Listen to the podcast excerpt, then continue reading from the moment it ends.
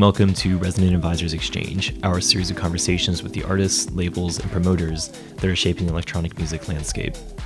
I'm Will Lynch, and I'm the Associate Editor at Resident Advisor. Eamon Harkin and Justin Carter, the duo behind Mr. Saturday Night, have their own way of doing things.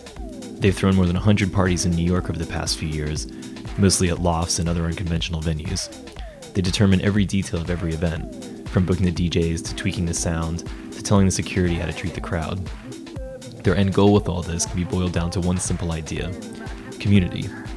In their own words, Mr. Saturday Night is not necessarily for the heads, it's for everybody, including people who are new to clubs and electronic music.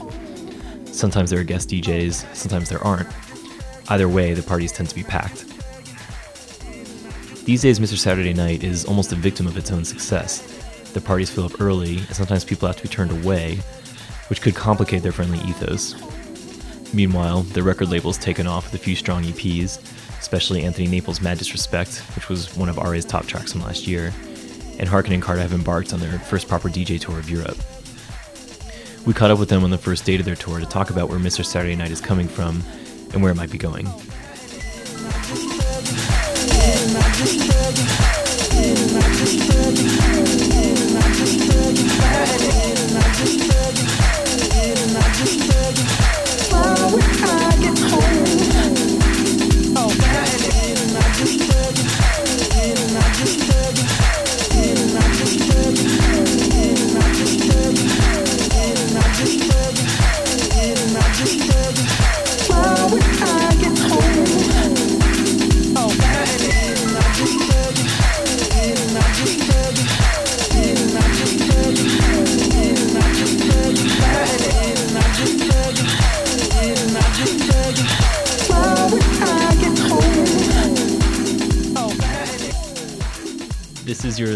Third time touring Europe, is that true? Second or third? This is the first time that I would say we've gone on a on a proper tour where we I mean we have nine dates I think on this tour. Um, so we've come over before. We've had a like semi regular thing at Plastic People, and we played Loftus Hall, like done a night ourselves twice, now. And but I'd played it before. So anytime we've come over, there's been like two or three dates or something like that. But this is the first time we're like here for three weeks and doing what I would consider an actual tour. Yeah, okay. Um, I know you guys have kind of a you have like a signature aesthetic to your parties. It's, it seems to me. What places over here meet that um, standard best for you? Well, I think we found that uh, Loftus Hall Yeah, yeah. met that aesthetic Oh pretty yeah, well. one hundred percent. Yeah. So that was those two parties were, were really great. Um, Why? What is it about Loftus Hall that you like? I mean, it feels quite Brooklyn. It feels quite um, sort of DIY in its makeup, but also the guys that run it are just really good guys, and there's a great friendly vibe, sort of um, a vibe of, of like a community based around the, the venue. So we kind of sort of slip into that and feel comfortable immediately. And, Right, and, that, right. and that's like a really important start to any sort of night or relationship. So we kind of felt that from the start. And the room, I mean, it hasn't got the, the best sound system in the world or anything like that, but it's but it's adequate.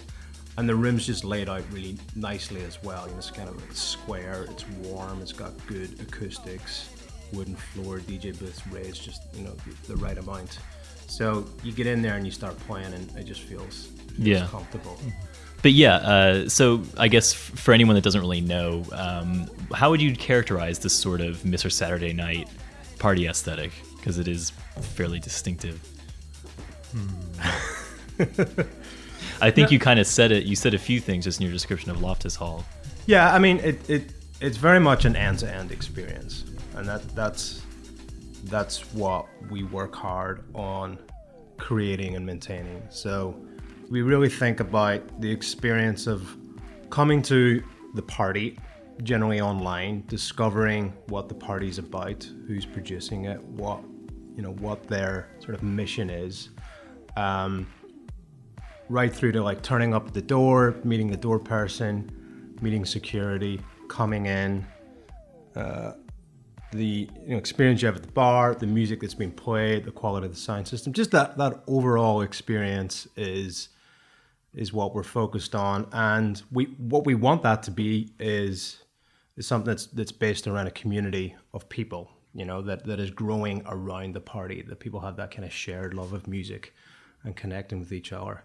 Um, and that's just that whole end to end experience is just what we continue to to focus on and and and hone and tweak and and that and that means you know working with you know our security team, working with um, you know our designer on the aesthetic of the party and the website and the flyers, uh, how we how we project the stories around around the party. You know the the narrative that that Justin writes each time for each party is really important as well. It's not me. Oh, damn it!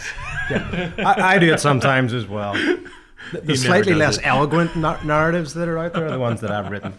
Um, it's all very important. So we're always thinking about that. We're always thinking about the, you know the message that, that that that portrays, and then just on a music front, I mean, just playing great music that, that, that we love and we believe in, you know, across a wide variety of genres, um, and just because uh, you know at the end of the day, that's that's the core product. That's what comes through when it's all mm. finally come together. So just doing that in a way that uh, makes sense to us musically, as we're, DJs. We really are trying to create community. I mean, you know, we, we talk about this all the time, and um, I, I just think that that's particularly important in the world that we live in right now because you know, because we spend so much time in front of the computer at, at the end of the day. That's really what it's about. And whether, you know, we happen to be lovers of music and have had a lot of experience in nightlife through the years and so that's the the vehicle that we use to create community but i think that whether you're running a book club or uh, you know you do dinner parties with your friends and have a, a regular place that you you go to um, to dance or, or whatever it is. It's important right now in the world to really have some place that you can go and actually interact with people. In a, and yeah in a physical way. In a, in a yeah in a physical way where you can where you can talk to people and and learn about new you know new different kinds of people. You know i, I think that, that that's the most important thing for us. And so we like i said we you know we use music because that's what we know. Right. But the the main goal for us is to try to to bring people together. Uh, um, we uh, I th- I think music is a particularly good way of bringing people together because you know music is that language that that goes beyond words, right? And there's a, an extra kind of social interaction that you get to do um, through dancing right? And I'll repeat myself when we were interviewed for the real scenes thing, we said the same thing, but I think it's a really good point and it, it bears repeating over and over and over again that when you see different kinds of people on a dance floor enjoying something and you can tell that they're enjoying something on the same level that you're enjoying it, but maybe you haven't met a person like that before that's that's very different than you. I think it's a really great equalizer and it really allows you to relate to people in a way that you might not be able to by having a conversation even.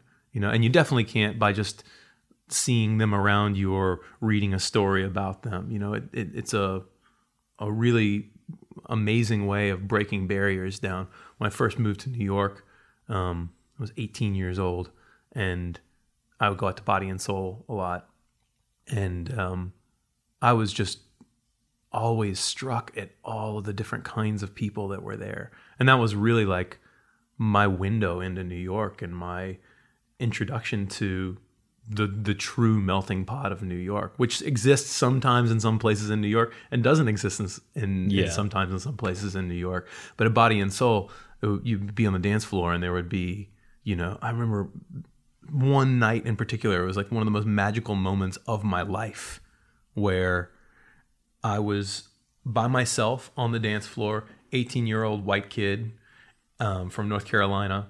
And, you know, there are, uh, there's like a gay man who's probably 50 something with his, you know, 70 something year old mom dancing on the dance floor. There's, you know, um, other people like me on the dance floor, you know, mid 20 something club kids. There's a black and Latino um, group of people over here on the side, like all these different kinds of people all enjoying this thing together. And it really just have broke everything down there for me. You know, it was really uh, such a and for me as well, you, just the fact that you're enjoying it together and you're having those sort of transcendent moments together when the music kind of like gives you that sort of cohesion in a room is enough in itself. You don't have to necessarily connect and communicate verbally. No. Right? You're just you're having that shared experience. And that that shared experience for me is a big part of of dance music culture mm. and, and, and, and, club culture. Um, and I think it's I think it's sometimes lost with the kind of industry pattern of big DJs on tour playing night after night in different clubs. I mean, don't, don't get me wrong, that that's great, and and I think that's a necessary part of of the industry. But if you're continually touring like that and changing lineups, you, you lack that sort of continuity and that and that cohesion and that and that that that building of community around a sort of a musical journey as well. And that's why for us the direction we've taken the party, particularly in the last couple of years, where we're playing the majority of the parties just ourselves all night long, and the parties are as in demand and as full as they are when we're booking, you know, a big name. You say are or aren't? Are, they are for sure. They are. Is well, one, it's immensely satisfying, but two, it's also it's where we want to go and it's it's what we want to we want to continue to grow and, and foster. And I don't think there's enough of that really, mm. you know. So um, I don't think there's enough of that anywhere. It's funny because yeah. we started we started doing that. We started consciously saying, "All right, you know, we're gonna book less guests, or when we have a guest play, the guest plays for two hours in the night, which is a standard slot for a guest to play. It just happens to be that most of the time when a guest plays at a party in New York, or maybe anywhere else, um, that they play for two hours and then there's another guest and they play afterwards and then right. there's another guest and we just to say all right we're going to play guest is going to come on they're going to play for two hours and then we're going to play again because that establishes a consistency in music because you know we're always coming from wherever it is that we're coming from is as far flung as it might be um, but people know that when they come to the party that there's going to be some aesthetic that's there. There's going to be something that feels familiar to them. So we're establishing what Mr. Saturday Night is musically. And we also set the tone for the night quite a bit. You know, most of the time, there's not a specific time that we have a guest come on. We wait until like the floor is ripe and ready. We always okay. put the guest on at like the main the main hours of the party, right? the two peak hours, if you will. But we've all, I mean, that has also been been problematic for us. So less so now, but maybe a year and a half, two years ago, when when we when we were consistently sequencing the party in that way, we were getting there was pockets of people that were giving us grief about not have not letting the guests play play for longer, um, and and you know, we, we stuck to it and we and we, we continue to explain that we're not creating a vehicle for big name DJs coming through. We're bringing we're bringing guests through because we believe we want to add some musical variety to what we're doing. We're big fans of, of these particular artists and we want them to be part of the party, but no guest is bigger than the party. The party is there's a certain vision for the party, hmm. and this person has to fit in in this way. It, it's no longer an issue, partly because we we've so few guests now, but also I think people really understand that. Mm-hmm. But for a while there was a, it wasn't huge, but there was a little bit of a you know a backlash to that as well, um, and and also the way we you know we presented the the party with the guest, right? So we we would never make it you know headline status for Four or or floating points or whoever it may be. Um, the way we presented it was you've got your residents and you've got a special guest plan for the night. And again, you talking about on the flyers how we on like, the flyers, it? yeah. And I think I think again it was it was misunderstood, and I understand why it was perceived in this way that we were kind of projecting ourselves as DJs right. ahead of the guest and, and and writing off the back of that name, which was absolutely never the intention. I think that is that is now understood and that has dissipated. But for a while, there was that, um, you know, sort of contention there. But you know, we, we really believed in what we were doing and the direction that we were going, and we were always respectful to the guests, and we always explained to them what we were about and how they were fitting into the party when they when they were playing, and it was it was never a problem at that level at all. They they always got it, and they were always they were always psyched to play the party. So you know, it's just, it's I think it's just kind of an interesting part of the, the, the journey we've been on the last couple of years. Well, yeah, and specifically the way we were listing names on the flyer and the, was a response to the way things were happening in New York. We were very aware that there was this mentality that's like a show mentality, right? And it's funny because I feel like more and more DJs and producers refer to what they're playing as shows, which irks me to death, actually, because a show to me is something that you go see at a concert hall. Yeah. Or, you know, you go to a, a venue to check out. And a, a, show is not a DJ set. A DJ set, a show to me symbolizes that it's something to watch, right? That, you know, there's some sort of performance going on and there are performative aspects to DJing in some way. I mean, I'm not I'm not assuming that people aren't going to look at me when I'm DJing or anything like that, but it's that's not what it's about. And and so when we started to put ourselves first on the flyers um, in the promotions, it was a specific response to this idea that you should drive the message of what it is that you're doing by using a guest's name. Right. Right.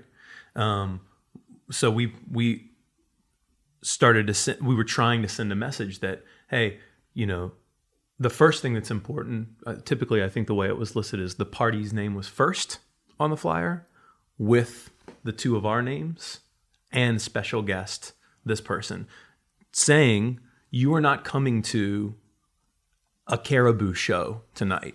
You're coming to Mr. Saturday Night, which is a party. And there are two consistent elements musically of this party, Eamon and Justin. and the person who's going to augment that tonight is our special guest, right? Um, but yeah, I think that that was, I think that that was not well received, and probably still isn't by some people, yeah. you know. But it was not well received by a very particular like kind of like industry type. Like yeah. uh booking like, agents for instance? Oh actually no no no. We've never had a problem with a booking agent before because we've we've always been clear about how yeah, we were going to yeah. do it. Like in interactions with agents we would say you know like because there's always this thing in contracts where it talks about like headline status. Exactly yeah. And so that's something that we always go back and say actually nobody's the headliner here. You know this is this is the way that this works right? I, I think the people that had the issue with it. The people that that almost consider these these types of events like shows. Right, exactly. Right? They just wanted to come and and it's often like you know, dudes, right? you know, the guys that just come and like stand in front of the DJ and just stare at him for 2 hours and then go home. Yeah, right. right. But like, you know, I mean, God bless people who are who are real fans of this music, but we're not throwing a party quote unquote for the heads. I love when the dancers are out and the heads are out. They're an important part of the party, but I don't want to be I'm not doing an event just for people who already know about this. That goes back to like the way we design the flyers and the the language that we use when we talk about our parties. We're very specific in um, trying to appeal to people who have never heard the kind of music that we're playing before. We're not trying to throw a party that fall or we're not trying to use language we're rather we are actively trying to not use language that fits into stereotypical club or rave language because that is alienating to many people. Right. You know, if you use these kind of like stereotypical like dark things to describe your party, somebody who doesn't really know anything about dance music and doesn't understand where the culture has come from, they're going to look at that and they're going to say, that's not for me. It becomes exclusive when you do that. And, you know, as part of our mission to build community, what we wanted to do is make sure that we weren't just building a community that was for a very particular kind of person. Because the truth is, or a community that already existed. Right, exactly, because the community already exists, right? Like, Right. you know, we don't need to do that because there are great parties that are happening in New York that do that already, right? So we were trying to do something different, and I I feel like that's good for the scene as the whole, right? So you know, if you can bring new people into the fold and show them that you know dance music isn't all about drugs or all about whatever it is that you thought dance music was about then you're going to expand the audience. Or EDM yeah yeah yeah. Like you know if you can if you can bring somebody you know if if somebody mm-hmm. looks uh, a Mr. Saturday Night Flyer and they're like oh that's that that looks nice like you know there's a nice illustration on there. Like I somehow see myself in the person who's on that flyer whatever. They like relate to it in some way and then they come and we're playing techno you know which we we play techno you know like it's the way that they'll receive that music i think is totally different than if they see a flyer and it's like all black Yeah. and uses kind of like these like rave fonts you know Do you think what you're delivering actually is sort of intense compared to, you know, the, the image you're projecting at all? every now and then somebody will show up at the party I- I Very, mean- very occasionally. I play the opening Mr. Sunday last year. Yeah, I played. I was playing like some Levon Vincent track, and and and it was like two sort of older gay men that were just giving me the stares because it wasn't like you know disco or Yeah, something. So very occasionally, but I would say that's the exception to the rule. Oh, that is, most people that are coming to the party because of the, the openness in the way that it's presented are discovering and learning to love the music that we're playing without really realizing what it is. Um, Right. Well, because one of the things that we also don't do is we don't talk about what kind of music it is. That's a very purposeful, specific thing. We never say, and we're going to be playing house music tonight, and we love disco, and you know, nothing, nothing like that. Like we might, but yet we're very, very serious about our music. you know? Right, yeah, we'll yeah. obsess over, you know, a genre or a fifty label. dollar or- records on Discogs and like and, and compete with each other on you know you know who's got whatever latest wax record that has just gone out of print again. Um, so we're I think we're as serious as anybody about our music, but but we don't need it. You don't need to push it down people's throat because it's it's just a part of of of everything else and it's really limiting to do that. and it's great it's because i you know i you know my background and, and you know my my inspiration has always been parties. It's not been djs specific djs or record labels. So i've always come to to learn about music through through through DJs that play lots of different types of music that are coming from parties. I mean, Optimo are, are right up there hmm.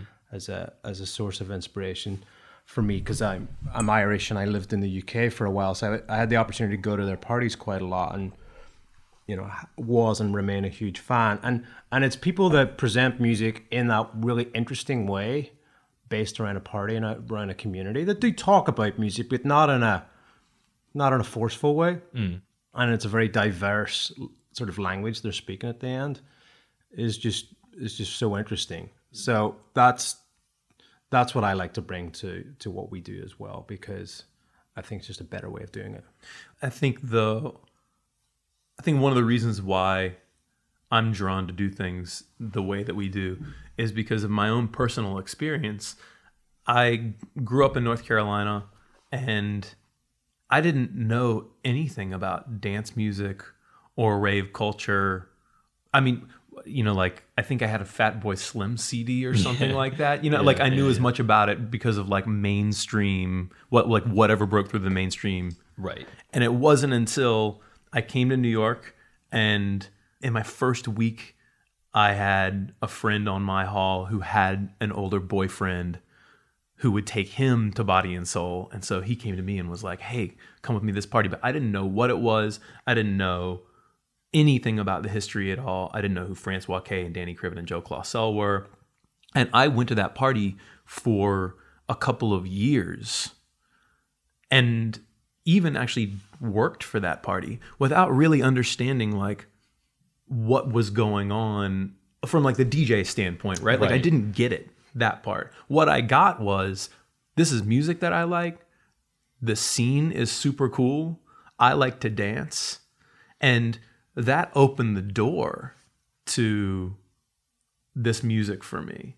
Right? And And and it and it's changed my life because of that. It's, you know, like really expanded the way I think about music and, you know, clearly like I've made my career about this music in a way, right? But I would have never made it if I didn't get introduced to it in the way that I got introduced to it, right? And so like I want to try to that's that's always the place that I'm coming from. which is a very different it was a similar introduction that i had as well it was three parties it was three experience which is very different from discovering the next wonder kid on soundcloud and listening to all his tracks and who he goes to. And and i think that's that's the predominant sort of force in the industry right now which kind of goes back to what i was saying before about you know the headline dj each night and people going out to see him. So mm-hmm. that that to me really validates the sort of the mission we're on to have a counter to that, which is community based, which is about a scene, which is about residents and a group of people and a vibe you're trying to create. I think both are valid, but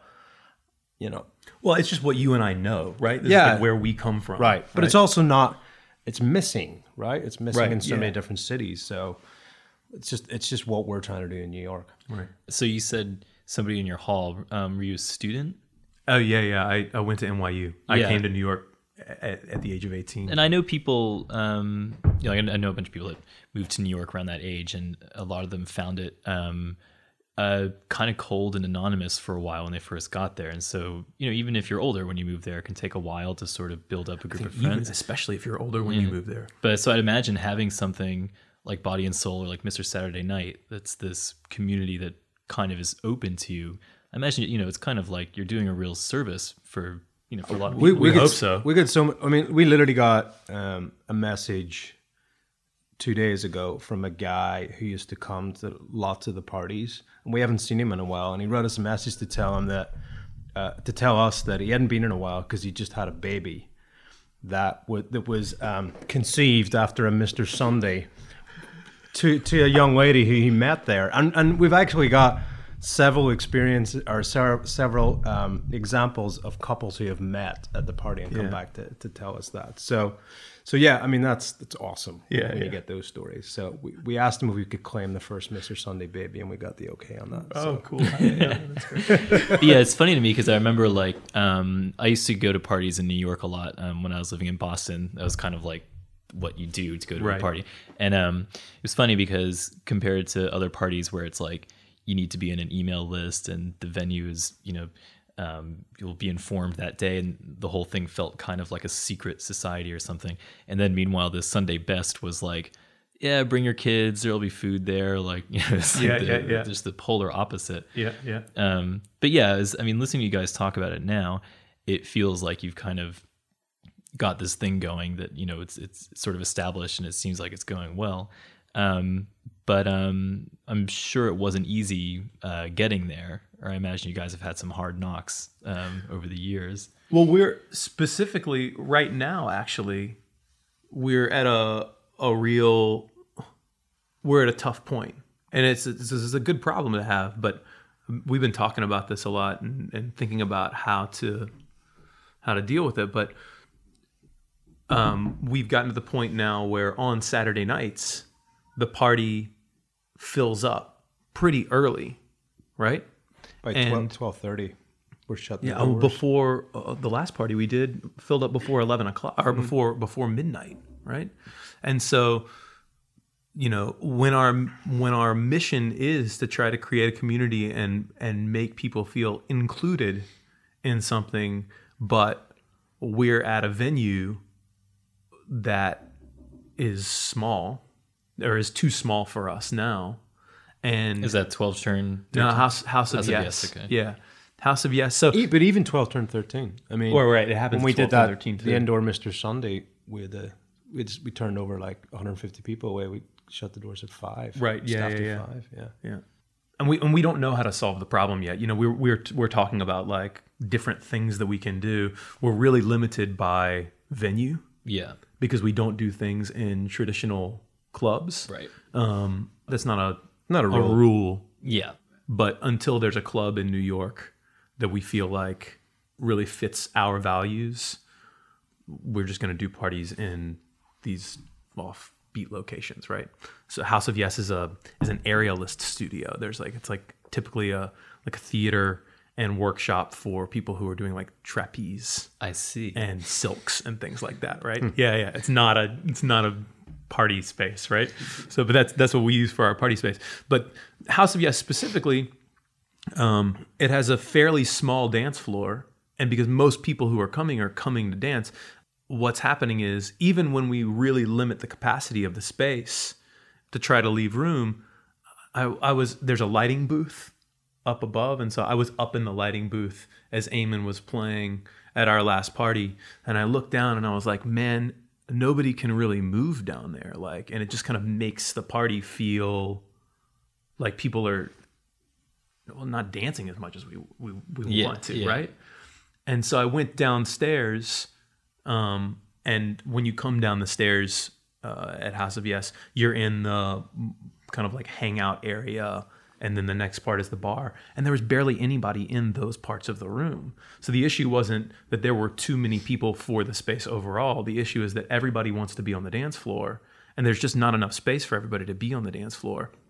And this starts to affect the vibe, right? yeah, of course. you know and and you do this too many times and it can turn people off um, people who you know have been coming to the party for a long time if they show up after midnight and they can't get in they get upset you know if people are coming to dance and they find that you know between the hours of 12:30 and 3:30 that there's not really enough room for them to like get lost in the music they might come a couple of times because they might think, oh, well, this thing happened this night. And but if they keep coming and that keeps happening, they might stop coming Yeah. at some point. You don't want to lose the core crowd. And so, I mean, we've talked about ways that we can try to try to fix this, but we haven't figured it out yet. And what are some potential Well- solutions? I mean, the the eternal challenge right now in New York is is just real estate in general, right? So House of Yes is a great space, but it's got it's got that limitation that Justin described. You know, it's kind of you, you, when you're on the dance floor, there's only kind of one way in and one way out, so everybody gets everybody is in there and gets and gets um, sort of bunched together, whereas at Gowanus Grove or outdoor space, the the, da- the the dance floor is relatively small, but but you can just kind of like drift out around that, right? So there's there's a natural flow. Um, it's 15,000 square feet. So, I mean, Plenty of place yeah, to mill you can hang out. but but Yeah. also like you can be off the dance floor and enjoying the music, whereas when the dan- whereas you can't so much at, at somewhere like House of Yes. Mm-hmm. So so we you know we've never been tied to one venue, and we're going to continue to look at all our venues that have a a, layout that that could work better for us. But again, in New York, it's it's tough getting the, those spaces that, mm-hmm. that that really work, and the lack of traditional clubs as well that work in a way that would work for us is also is also a problem. So, I mean, it's a good problem to have, and I think we'll we'll definitely overcome it. We, I mean, we we have to, and we will. Yeah. Um, but we just gotta we just gotta work through. I mean, we've thought about like a door policy, and Right. It seems like that would But- be a tricky one with. yeah, it's tricky, but it's also sort of counterintuitive to what we're about as Yeah, well. exactly. Um, right. If you got somebody on the door who's saying, "Oh, you can come inside," and you can't come inside, then we're doing the, the exact thing that we're trying to get away from. Right. yeah. So That's more frustrating for people than it's full inside. I'm sorry, you can't come in because there's like just physical limitations. Yeah. uh, You know, in space and matter. Yeah. you know, so the people can't really argue with that point, but they can definitely argue with like. I'm not allowed to come in because I don't have enough girls with me. Like, there's- you know, Yeah, it's pretty hard to be cool about that one. Yeah, you know, exactly. Like, exactly. So, uh, you know, uh, we've talked about doing like a membership system, although that, you know, that also feels difficult as well. If, I don't know. I, I think the membership system is is a good idea. The execution of it's really tricky.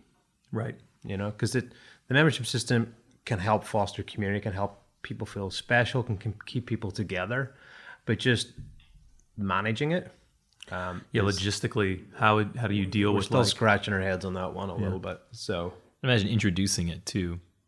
yeah, You know, it's Well, right, and who do you introduce it to, right? Because we just have like we have an email list, like, and we can go in and kind of you know on, on an email list, or I don't know, maybe you don't know, maybe people don't know in general, but uh, you know with with email lists, you have a way of kind of segmenting lists and seeing like who signed up when, and so we could go in and like segment the list in some way and say, okay, well, everybody who signed up for our email list before X date, we want to try to offer them membership. But uh, there are people who, like, I, I every time we have a party, I meet somebody and they're really, really excited about it.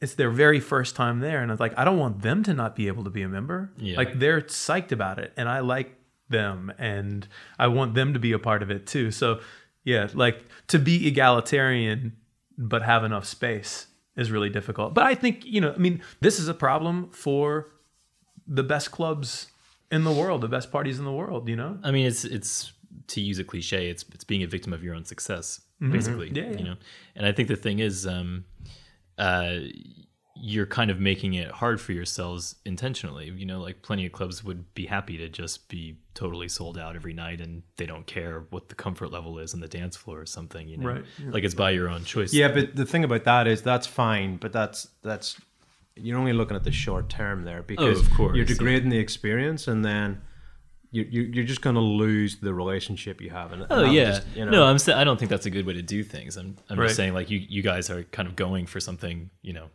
bigger than just a than just a packed party. Which, Yeah. Yeah. Well, you know what's really interesting is I think that, you know, I mean, every, every relationship that you develop with somebody on a personal level or as a as a party is a is a relationship of trust.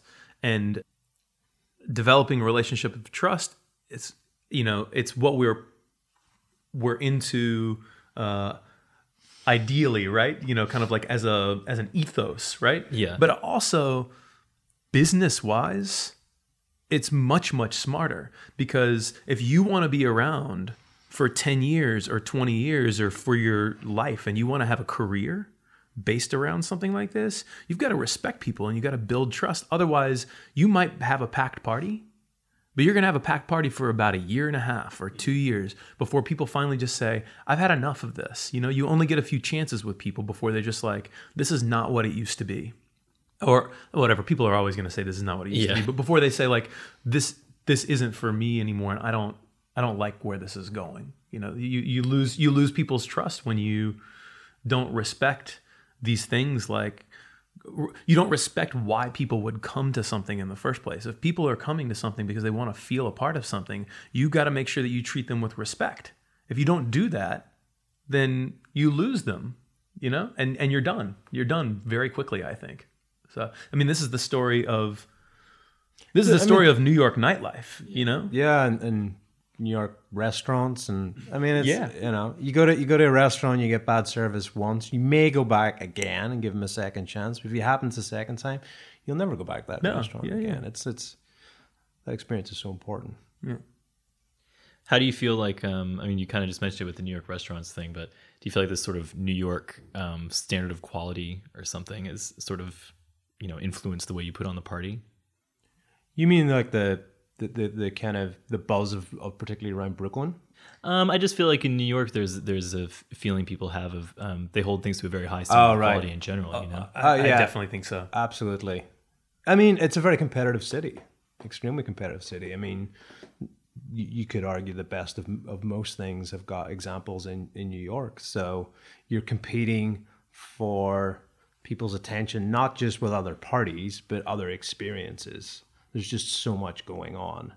Um, and in, even particularly in the summer, I mean, Yeah. you've got so many beaches, you know, within like an hour and a half of the city. You've got fantastic You got weather. in. You got beaches within the city limits of New York. Right. You can get on a train and go to the beach. You, can got- get on the train and go to a nice beach, actually, not just Coney Island. you know. You've got, you know, you got pools, you got great parks, you've got so many music festivals going on. You know, it's a very professional city. I mean, it, it is that.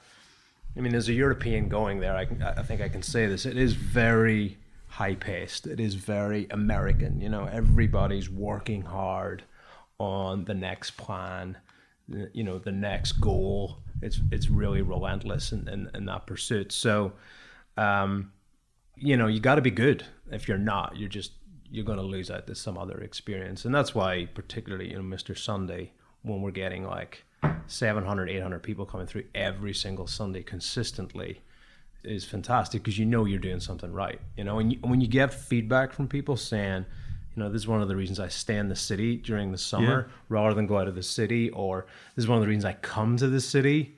Yeah, we've had It's plenty of people say we came to your party. We used to live in Philly or wherever, and we decided that, like this was one of our main reasons for moving to New York mm. or moving to this neighborhood. Or people know? emailing us going, "We're coming down from Montreal for the weekend. Do you have a party this weekend? Because we want to come a weekend. You've got a party. Right. Yeah, yeah. It's great, and it's interesting because we have to go through some serious um, politicking to get our venue opened in the summer. We got to go to community board. We got to sit down with the the NYPD, and we, we have to really sell what what it is we're doing to get the right permits and approvals.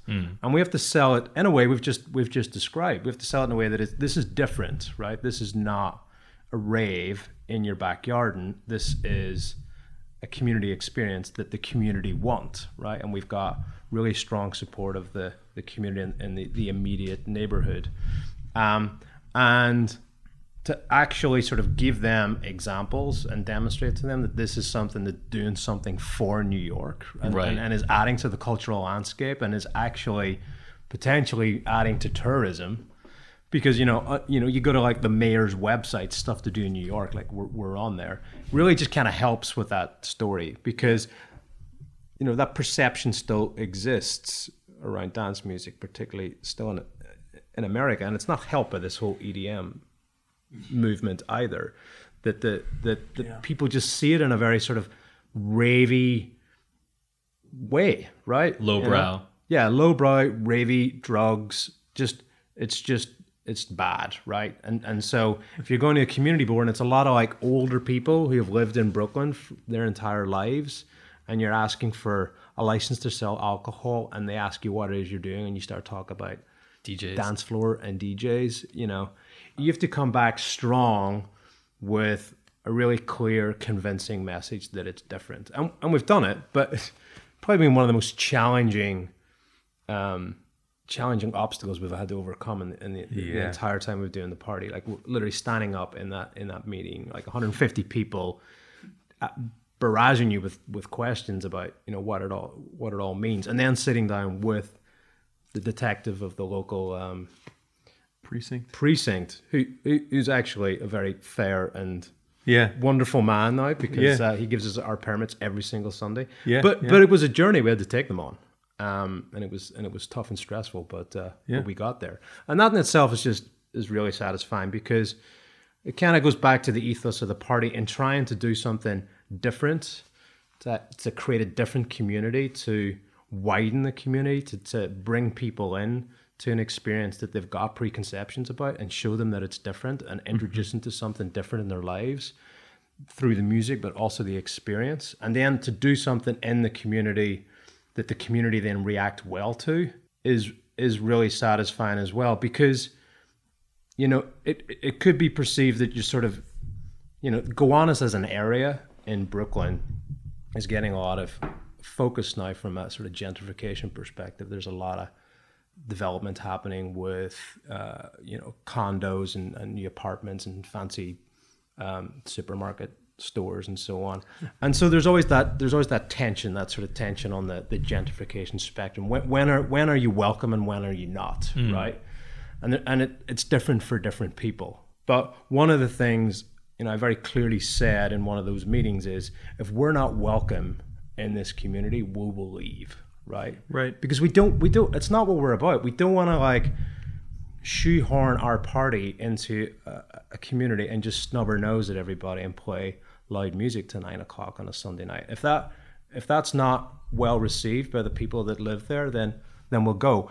And what's been awesome is that you know we've got the community board calling us now, asking us, are we coming back this summer? Hmm. Because they're getting so much positive response to what we do, and that's just it's wonderful because it's it really sort of kind of shows you're doing the thing that you set out to do, right? Right. Um, and um, so you know, all being well, we'll be there this summer. Though nothing's ever Nothing's ever certain. Hundred percent in, in New York City, but if it does, it's I think it's going to be the, the the best summer ever because we, we really know we're welcome, and I think there's a lot of people who are just hungry to have us back there as well. Yeah.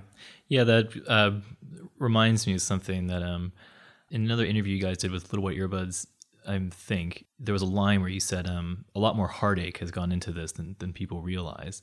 And um, you kind of just got into it with you know talking to the these community boards and everything. But um, what exactly do you mean by that, or you know what kind of heartache exactly has has gone into this over the years?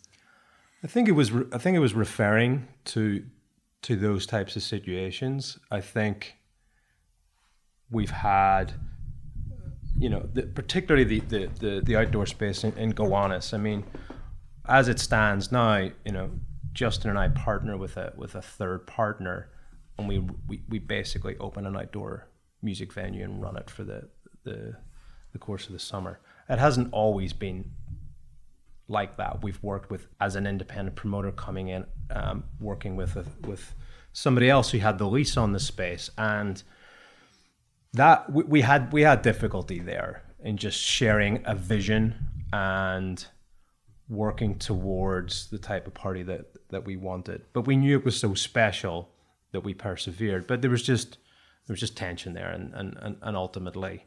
Um, you know that, that, that third party left the, the, the relationship and then we had to readjust and establish a relationship with the landlord and take it on ourselves. So part of the heartache is just is just growing pains as well. We had to learn how to go and get a liquor license. We had to learn how to go and and uh, and certify the space to have you know a, a, a certain capacity.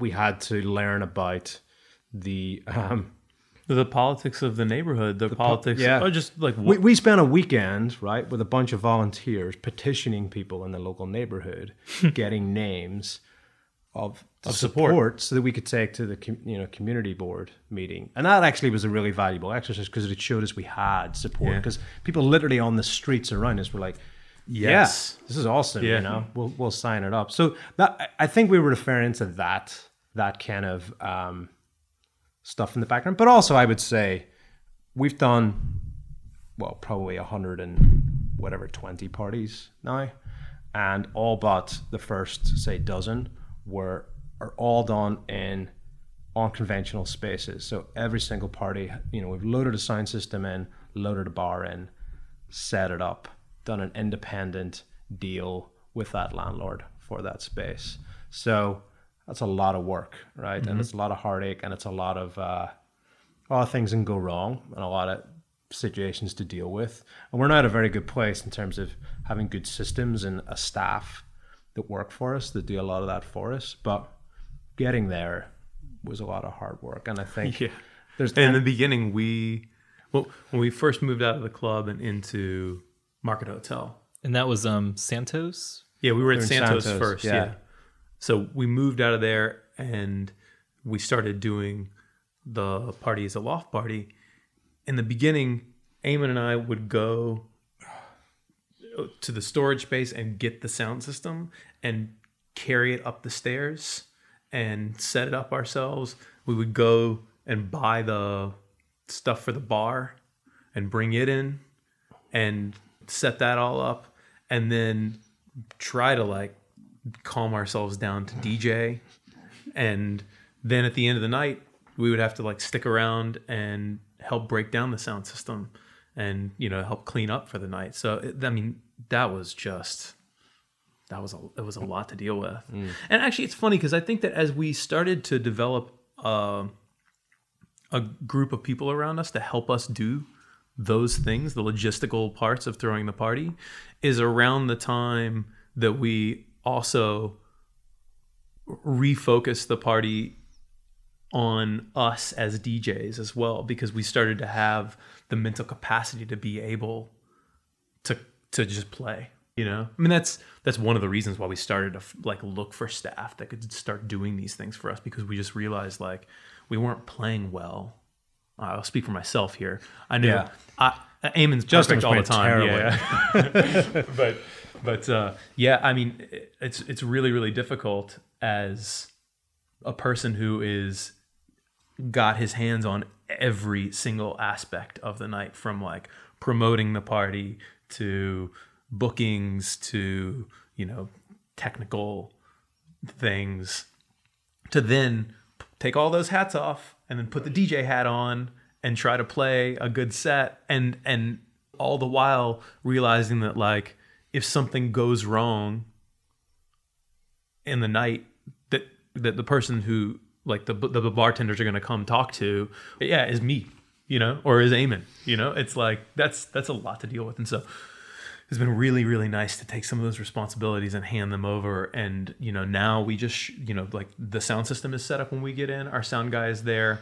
We do a little uh, tuning and you know the bar is being set up when we come in. We've got a manager who knows the way we want the space to look and you know knows things that are important about getting the space set up. So yeah we show up after nine o'clock and within the hour we're we're playing and we don't have to worry. You know if something happens in the night the manager on duty is the one that deals with that stuff you know Now, um, how did you guys cut your teeth doing this stuff? I mean, it's if you have such a DIY approach, um, how did you know how to do all this coming into it? the when I first started to DJ was I think in like 2004. The winter of 2004 was when I bought my turntables. Um, I had this neighbor who was DJing, and uh, he was DJing downtown, and I like kind of like learned from him a lot. And I lived way, way, way uptown uh, on 157th Street and Riverside Drive, and he had a car, and so and he also knew the city really well, and I ended up going out with him all the time, and you know we would go to APT and we would go to the Tribeca Grand and like kind of these standard places where parties were happening in New York, but we would also go to these parties and these shows um, that were happening in these underground venues. And those were the things that always spoke to me. At one point i was at a restaurant and this friend of mine introduced me to one of the guys that ran the space called asterisk which i think started like around 2001 or 2002 and I was already like trying to throw my own parties. You know, I was like DJing at home for about three months before I was like, I want to go out and play. I want to go out and play. So I was already throwing parties at like bars and things like that. But what I really wanted to do, what I was really psyched about was these DIY venues. And so as soon as I met this guy, his name was Corey Mason. Um, I was like, hey man, can I throw a party at your space? And so for a couple of years, that's where I threw parties. And Asterisk was a place where people lived. They did art shows. They did hardcore shows. Todd P, who's like a at this point really well established DIY promoter of shows, he was doing shows there as well. And so I started throwing parties there and just learning by by doing it. And the nice thing was there was like a little bit of an infrastructure there because you know people lived there who were involved in producing things and all, what I had to do was was put together a a lineup of people and bring my turntables down and and DJ and they would handle like running the bar and things like that. But that's where I really cut my teeth. And then after that, I ended up I, that that ended up growing into something where I was doing parties at like very large spaces. Like I threw a party at a big warehouse in I think November of 2006. So I like had gone from these little DIY things up to these larger DIY things, and through doing those, the people who ran APT found me and asked me to be the music director, and that's where I got just a lot more of the kind of like general Industry stuff. yeah industry stuff right exactly Yeah. um but yeah the the diy thing was just like it's a thing that spoke to me you know it's the thing that i really felt comfortable in. And so that's the reason why i pursued that. And and uh, so there's a lot of that floating around in my head. And that's a lot of the reason why we do things the way we do them at mr saturday night now. What about you, Eamon? Um, for for me, I started DJing um, when I was in college in London, um, and started doing smaller parties around East London. This is like early two thousand. So I was sort of cutting my teeth and buying a lot of records and learning how to DJ around that time. And then I had a chance to to move to New York. Um, so so I didn't have a. I didn't really didn't have a lot to lose at that time. So I thought I'll just go because I I love New York and I want to just try it out. So I went there and literally didn't know a soul. Um, and thought, okay, well, I'm really gonna try and get myself into uh, into music more, right? Um, so I just started going to all the parties that were, you know, that were appealing to me, and, and my background prior to then was more indie music than than dance music. So I was going to a lot of like um, post punk, new wave, sort of indie type nights, which were a lot bigger than than than they are now. Um, and actually, I mentioned Optimo before. Optimo were a bit of a bridge to me into more sort of house and techno type music because they would often come to New York and play these nights in the kind of like you know techno room. Um, so I I kind of stuck to that scene for a couple of years and started doing my own parties in like different little basements in the East Village and so on. And then there was a, a sort of wider community of bigger parties that, that then I started to play as I as I you know got, got a you know bigger name within within that scene. Um, so I did that for for a few years and and just so I was learning how to promote. I was learning the landscape that was New York. I was meeting people. Um, I was DJing a lot, and and that was good. And then I started playing. There's a, there was a huge party that used to happen in New York eight times a year on a holiday weekend called Motherfucker, and it used to happen at like um, Limelight and uh, what's that other huge club that's closed now? The one that used to do the the roller disco in as well. Roxy? Roxy. So it used to happen um, at at those two places.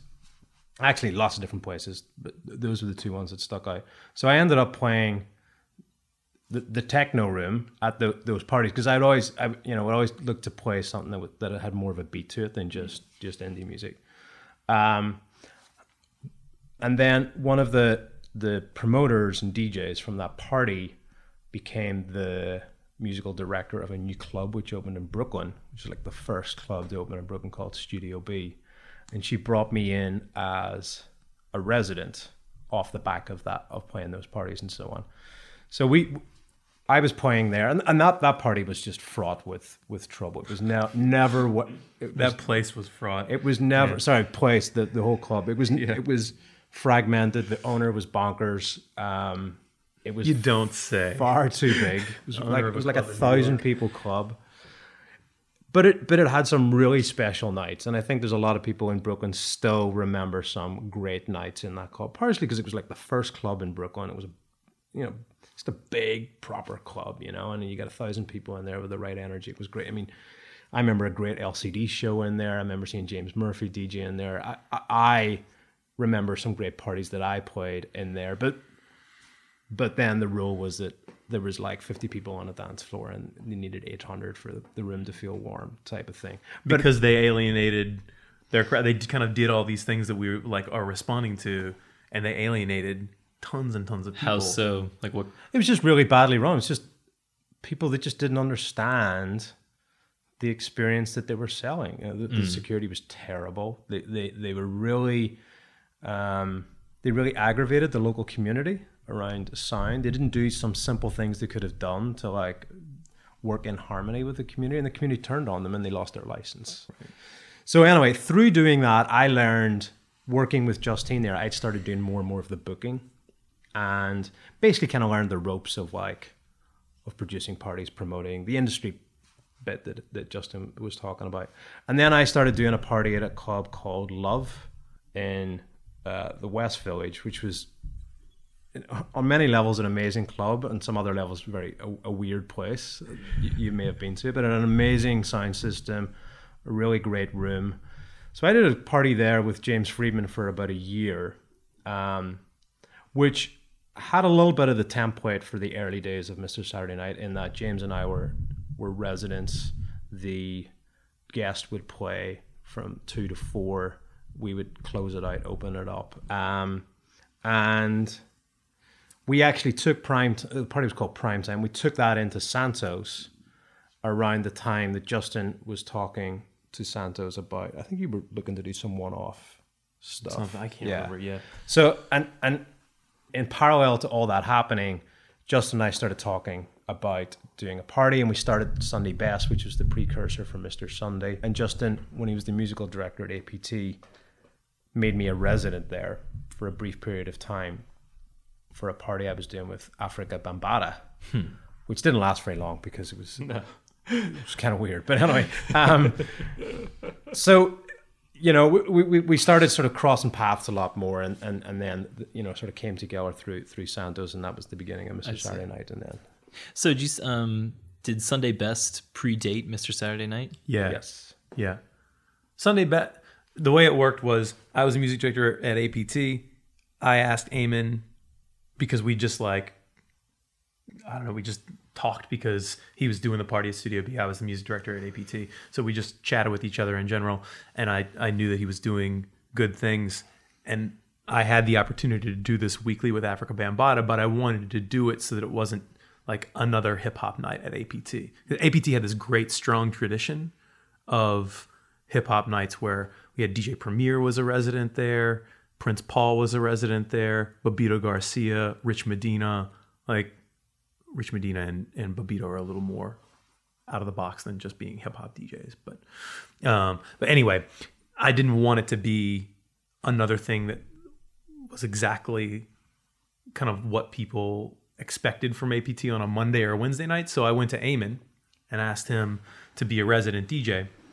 And um, as as he said, you know, it didn't it didn't really go well. But in working with Eamon on promoting that night and just hearing what he was playing in the context of that party, I realized that he was somebody that I could work with.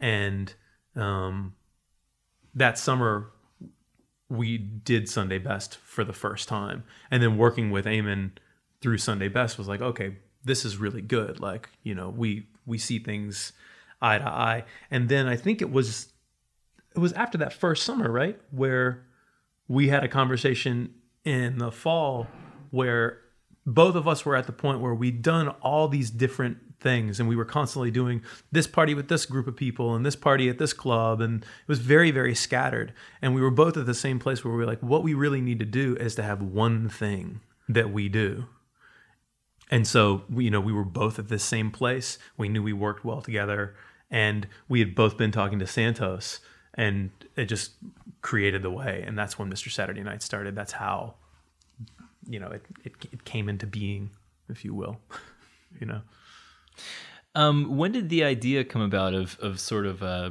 being something more than like a local uh, party? You know, like uh, having the label, playing in other countries. Um, how did that sort of come about?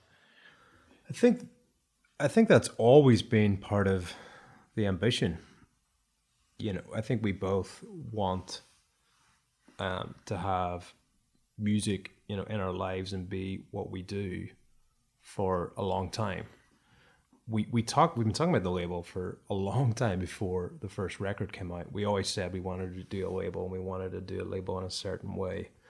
It was just a matter of, of timing and just having that kind of mental bandwidth to focus to, which kind of goes back to you know lugging speakers upstairs. Yeah. You know, if you do that you know on a Saturday, you're not thinking about a label until at least Wednesday. Right. You know. So, but if you've got somebody else doing it for it, you got a little bit more energy. So, just getting getting the party to a certain point was necessary before we could start to focus on on on different things. It was just it was just a timing thing. Um, and in terms of taking the, the party elsewhere and, and just generally playing elsewhere, I mean, we, we, we love doing that. You know, we love going out and playing for different crowds. I love coming back to Europe because I'm, you know, Right. because I'm from here. And we want to do more of that. But we, but I think our priority will always be the thing in New York mm-hmm. and how we preserve that and and, and move that forward in, in the right direction. That's kind of home. When when when things come together in New York, it, it's It's better I, haven't than had anywhere. I haven't had a better experience playing anywhere else. And and we played some great great gigs. Mm-hmm. Um, prior to us um, playing together, I used to come to Europe quite a lot off the back of being the resident at Studio B because it was it had quite a high profile at the time. I used to come and play at Tape quite a lot here in Berlin. I had some great nights. There's some really great nights, but when it really clicks in New York, it's just it's it's amazing. And I don't think we want to turn our back on that for a minute. So hmm. I just think it's about doing things that are interesting, growing and and extending what we do in a way that just feels right. And at the minute, that is the label playing outside of New York more, where we when and where we can, and then. I don't know. Maybe we'll start a band or something. Yeah. in regards to the label, um, it sounds like there's this incredible ethic and um, aesthetic in general behind the party. Would you say you have kind of that same um, vision and energy directed towards the label, or is it more like a side project? Right now, the majority of time that I spend on Mr. Saturday Night stuff is actually on the label. And one of the reasons, as Eamon said, is that, you know, I just got, there's just more time free because the party at this point ha- has an infrastructure and, and runs itself in its own kind of way. Um, and because running a label in the way that we're running the label is relatively new, it takes a lot of time to get stuff done. You know, figuring out the manufacturing process, which is just like fraught with difficulty. Um, you know, like stamping records and doing all that stuff. You know, it just it just ends up taking a lot of time. But it, but I think I think we're on a similar trajectory there. We'll get to a point where it'll be more like touch, Right. but we won't devalue it. We'll just we'll have a system in place. Well, one it'll of the- still be the same quality product. one of the big things for us is understanding what goes into something, right? Like one of the reasons why we can now, you know, hire somebody to do the sound and hire somebody to to manage the night is because we know what to talk to them about. We've done these things enough that we understand on a very specific level what we need to be done our way and then the stuff that can just be done kind of like as a as a normal job description for that you would get to be like a sound guy or something like that right um, and so you know with the label it's been really important to us to be very active from top to bottom. Like we do the distribution. We go through sub distributors but we do the distribution of the records ourselves. You know i order the jackets to my apartment right now. We're moving moving into an office very excited about that. Like things, things are things are moving up. Um, but yeah you know the jackets come the records come you know we stamp i ship the records to distributors i ship the records to stores I don't think that I'll always do that. And in fact, you know, for the next release, um, we've now got a production deal with one of our distributors where we just let them handle it um, because I think that that's actually going to be more efficient. We're going to be able to get records out more quickly Yeah. that way. But the nice thing about it is like I've now had my hands on this process for a year and I've dealt with a lot of different people in the process. And so I know what I'm asking somebody to do. There are no secrets, right. you know, or there are f- very few secrets if there are any secrets about, you know, wh- what goes into getting music from people and having it end up on a piece of vinyl and in a store. So even though I can give that responsibility over to this guy who is one of our distributors, I know what questions to ask him. Yeah. And I know very specifically to say, hey, like what we do here is a little bit differently than the way other people do. So make sure, you know, like when you stamp the records that you stamp the records like this, or mm. here's where we get our stamps from, or you know, you know what, like just I, I can inform the decisions a little bit more than I would be able to if we just had a P&D deal with, you know, X distributor and they just pressed our records and, and sent us an in, invoice at the end of the Well, that would be just like um, having a normal club throw your party. Right. Right. Be easy. And so it's, Easier. it, it is kind of the same uh, strictly ground up approach. Like you're controlling every detail Yeah. of the whole thing. Yeah, yeah, yeah. We're control But, but, freaks. but we're control freaks. But I also say in a very particular way that we are ambitious as well. So, in terms of where the label could go, I, I mean, I don't, we haven't spent an awful lot of time talking about it because we're just trying to get it right. But certainly for me, in a way, I, I'd like to take the, the label to a fairly, um, a fairly far-reaching level, right? So it's, I mean, at the minute, it's it's hand stamped twelve inches only, right? But I would like the label to reach a wider audience eventually, and and and in the right way, right? So, you know, I can see us definitely doing doing um, full lengths. I can definitely see us doing digital Yeah, yeah. at the right time.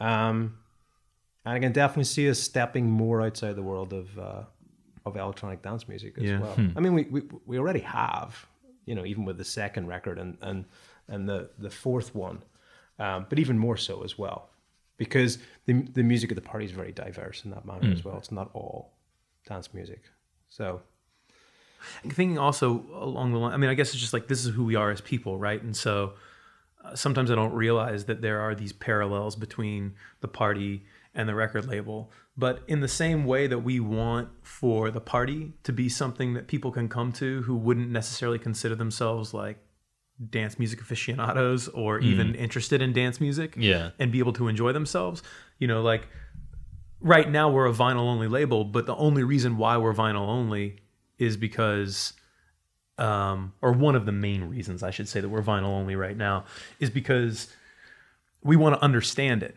right? Like we want to know how this process works before we just go whole hog and say, all right, our music's available digitally and this like we want to like understand this process, hand that process off to somebody, let them manage it for us, and then and then maybe go to a digital distributor or decide like maybe the way we should do digital is just sell digital ourselves. You know, we don't know yet, but you know, I don't want we're not doing vinyl only right now so that it's exclusive and like Right. you know, so we can be underground and whatever. We're just doing it because it's the way that we know like we buy vinyl.